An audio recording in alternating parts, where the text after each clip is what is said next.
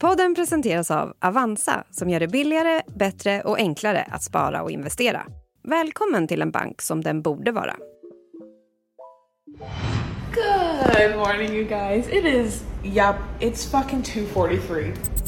Det är en internetbaserad rörelse som handlar om att gå upp mitt i natten för att få fler timmar för självförverkligande. I felt more productive. I felt happier. I felt more peaceful. I felt less stressed. Literally only positives. Trenden är stor bland unga tjejer på TikTok och bland kända företagsledare. Apple CEO, Michelle Obama, The Rock. På en kvart får du veta vad som hände när SVDs Essie Klingberg joinade 3AM-rörelsen. It's 3 a.m. and I'm gonna change my life. Och varför hon gav upp efter mindre än en vecka. Dude, whoever like actually does that in their real life, how? Literally how? I don't understand.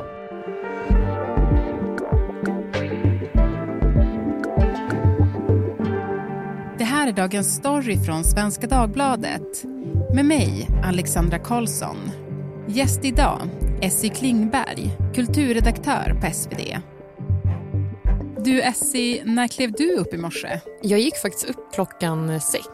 Och Det är för att jag brukar försöka skriva i 40 minuter innan jobbet. Det kanske låter som väldigt osympatiskt drag men det, det kan man ju säga att det är lite i linje med den här livsstilen som jag testade. Ja men precis, en, en liten så light-version av livsstilen får man väl ändå säga. Precis. För att eh, du hakade ju på den här trenden där man kliver upp tre på natten.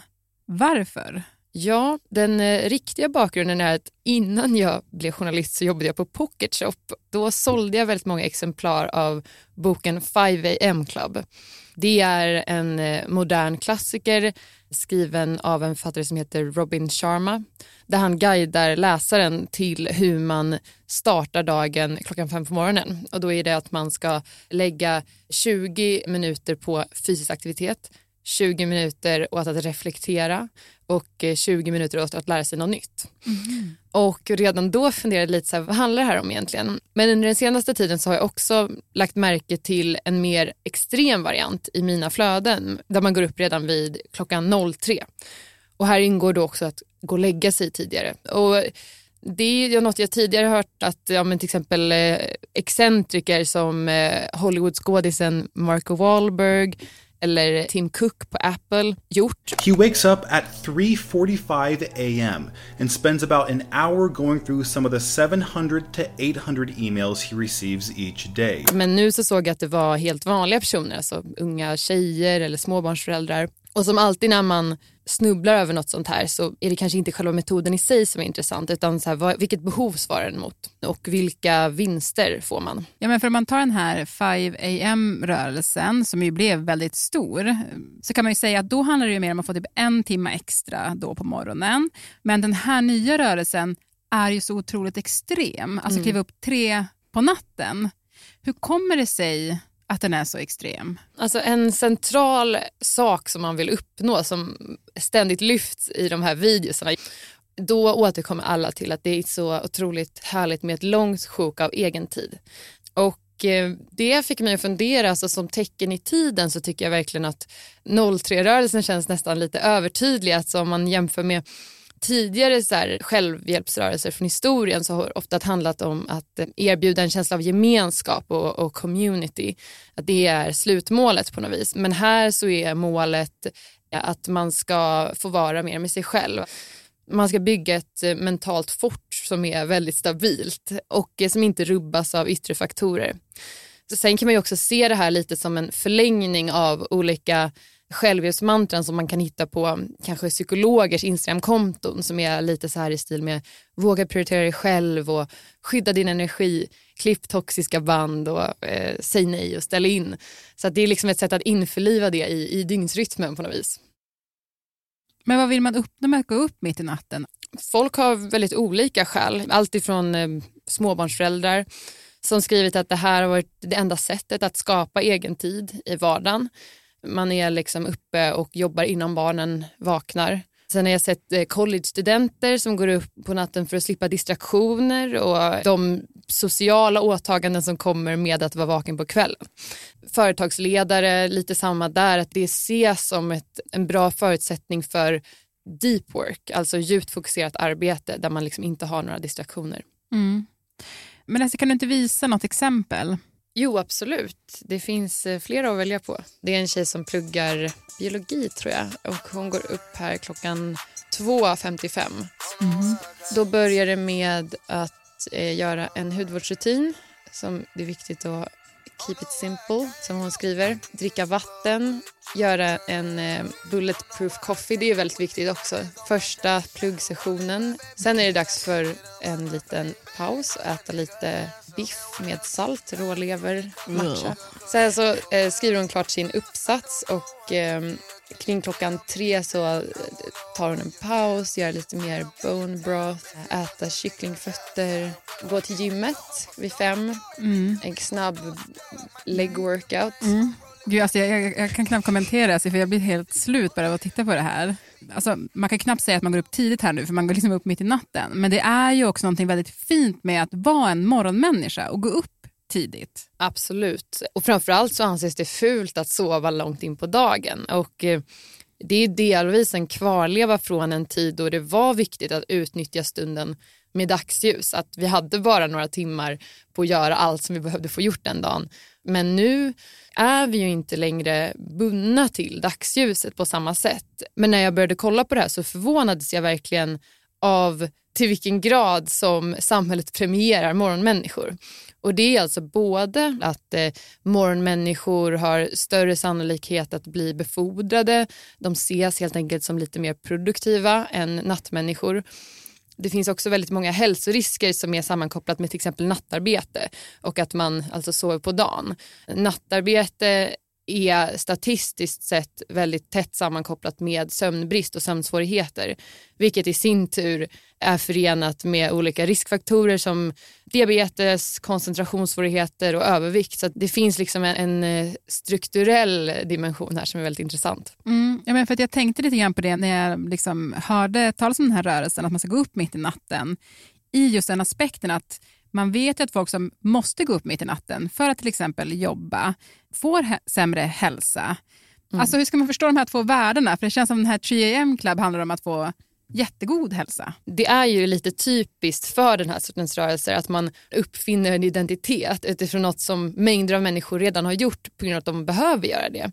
Tänker att det finns en parallell till hur man eh, talat om att man ska stanna på marken istället för att flyga för det är bra för miljön. Men det är ju väldigt många som redan har stannat på marken för att de inte har råd att flyga. Eller den här rörelsen som kallas FIRE, Financial Independence Retire Early. Och det är egentligen bara så extrem sparsamhet som det går ut på. Vilket människor med låg inkomst också gjort sedan historiens början. Så grundidén är ju inte ny. Och Det känns liksom här i frågan om sömn att det blir ett ganska tydligt klassperspektiv. Absolut.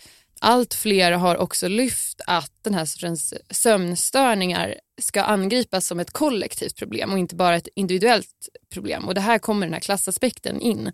Eh, det finns en professor som heter Jonathan White som är vid London School of Economics och han har myntat begreppet cirkadisk rättvisa och han argumenterar då för att sömnbrist inte bara ska betraktas som ett symptom utan också som en orsak till ojämlikhet. Alltså den som inte sover på natten den hamnar ju i ett slags eh, strukturellt utanförskap. Man får svårt att delta i samhället, delta på föräldramöten eller gå på bostadsrättsföreningsmöten, kvällsaktiviteter, allt möjligt. Så det finns ju också utöver de här hälsoriskerna. Så jag ser ju 3am-rörelsen mer som ett extremt svar på ett behov som finns som är att man ska gå upp och man ska vara produktiv för det finns väldigt starka incitament att vara det. Mm. Say hello to a new era of mental health care. Cerebral is here to help you achieve your mental wellness goals with professional therapy and medication management support. 100% online. You'll experience the all new Cerebral Way, an innovative approach to mental wellness designed around you. You'll get a personalized treatment plan from a therapist, prescriber, or both in a safe and judgment free space. Your Cerebral therapist or prescriber will outline a customized plan with clear milestones along the way so you can get to feeling your best. With Cerebral, you're not alone in your mental health journey. We're here to empower you to live a fulfilling life. So take that first step towards a brighter future and sign up today at cerebral.com slash podcast and use code ACasts to get 15% off your first month. Offer only valid on monthly plans. Other exclusions may apply. Offer ends July 31st, 2024. See site for details. Och du, eh, som den grävande reporter du är Essie, så testade du ju själv att bli en del av 3AM-rörelsen. Varför ville du göra det? Ja, men jag kände ju när jag såg alla de här videorna att jag kände igen mig i det de sa. Jag förstår verkligen den här känslan av att livet äts upp av alla förpliktelser och att när man väl är klar med allt som man behöver göra, när man har jobbat, när man kommer hem och lagat middag, då är man för trött för att göra något mer. Mm. Och de här personerna, de var ju nästan frälsta som pratade om att de fick så mycket gjort innan de ens hade börjat jobba. Så jag gick in och var helt pirrig och tänkte att jag kanske skulle bli en supermänniska spoiler alert, jag blev det de första dagarna. och sen så sen blev jag humbled. Mm. jag tänkte att du faktiskt ska få ta oss igenom din vecka och beskriva lite grann det här nya, till en början härliga livet. Mm. Om vi börjar med dag ett.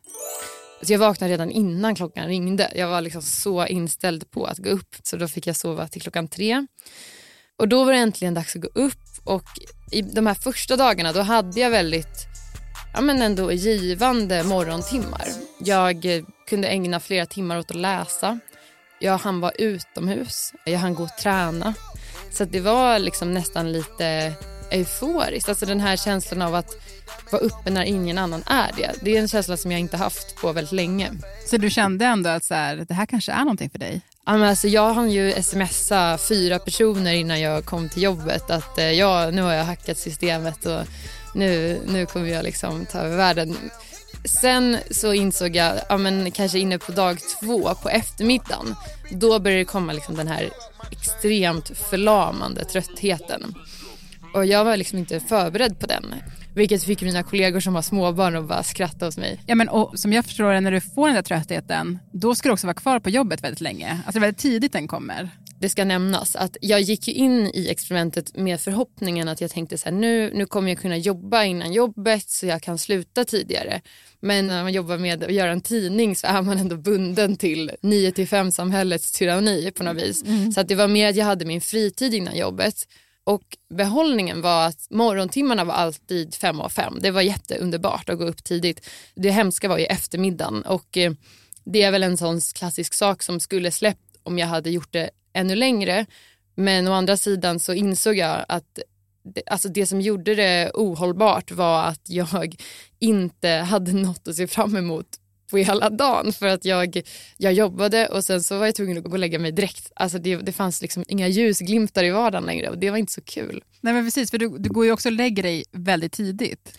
Jag försökte börja varva ner vid typ 18 och sen, eh, det var ju egentligen väldigt trevligt men min slutsats, liksom, eller det jag insåg när jag, när jag kom mot slutet av veckan var ju att jag i praktiken hade utraderat alla sociala ytor i mitt liv. Och eh, Det är det som är idén lite, att man, man ska inte distraheras av vänskapsrelationer eller familjerelationer men det gjorde mig inte så lycklig. Nej, för du avslutade också experimentet i förtid. Jag gjorde det och jag skämdes i stunden. Jag gick in i experimentet med ambitionen att eh, hålla ut en vecka men eh, sen när helgen kom då var jag inbjuden till en fest mm. och då insåg jag ju verkligen hur otroligt okompatibelt det här är med att liksom ha vänner eller ett socialt liv överhuvudtaget. Och ja, då gick jag lite tillbaka till de här TikTok-videorna som jag sett, de som går upp 03 och dricker benbuljong det är ju en väldigt ensam tillvaro och den går inte så bra ihop med ett socialt liv. Så då, då så kände jag att ja, ja, jag har fattat grejen och det skulle säkert bli jättebra om jag, om jag fortsatte men jag, jag är inte det rätta virket. Mm.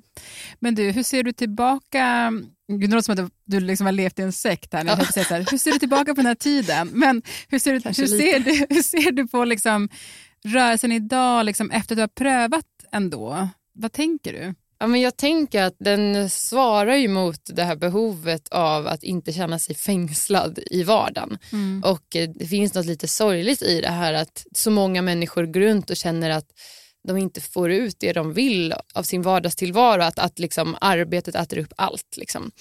Det är ju i sig lite nedslående. Eh, men jag tror att det finns andra lösningar på det än att gå upp klockan 03. Och på ett sätt så känns det som att 03-rörelsen, om man ska kalla den det, är ju mer ett sätt att, alltså det är en sorts eh, konformism, alltså det är ett sätt att anpassa sig efter villkoren istället för att liksom tänka utanför systemet. Och eh, jag hoppas att det kan uppstå någon eh, bättre lösning. Sex timmars arbetsdag kanske. Den som lever får se. Mm, verkligen. Tack så jättemycket Essie. Tack. Programmet idag producerades av Daniel Sävström, redaktör var Stina Fischer och om du vill kontakta oss så mejla till dagensstory.svd.se.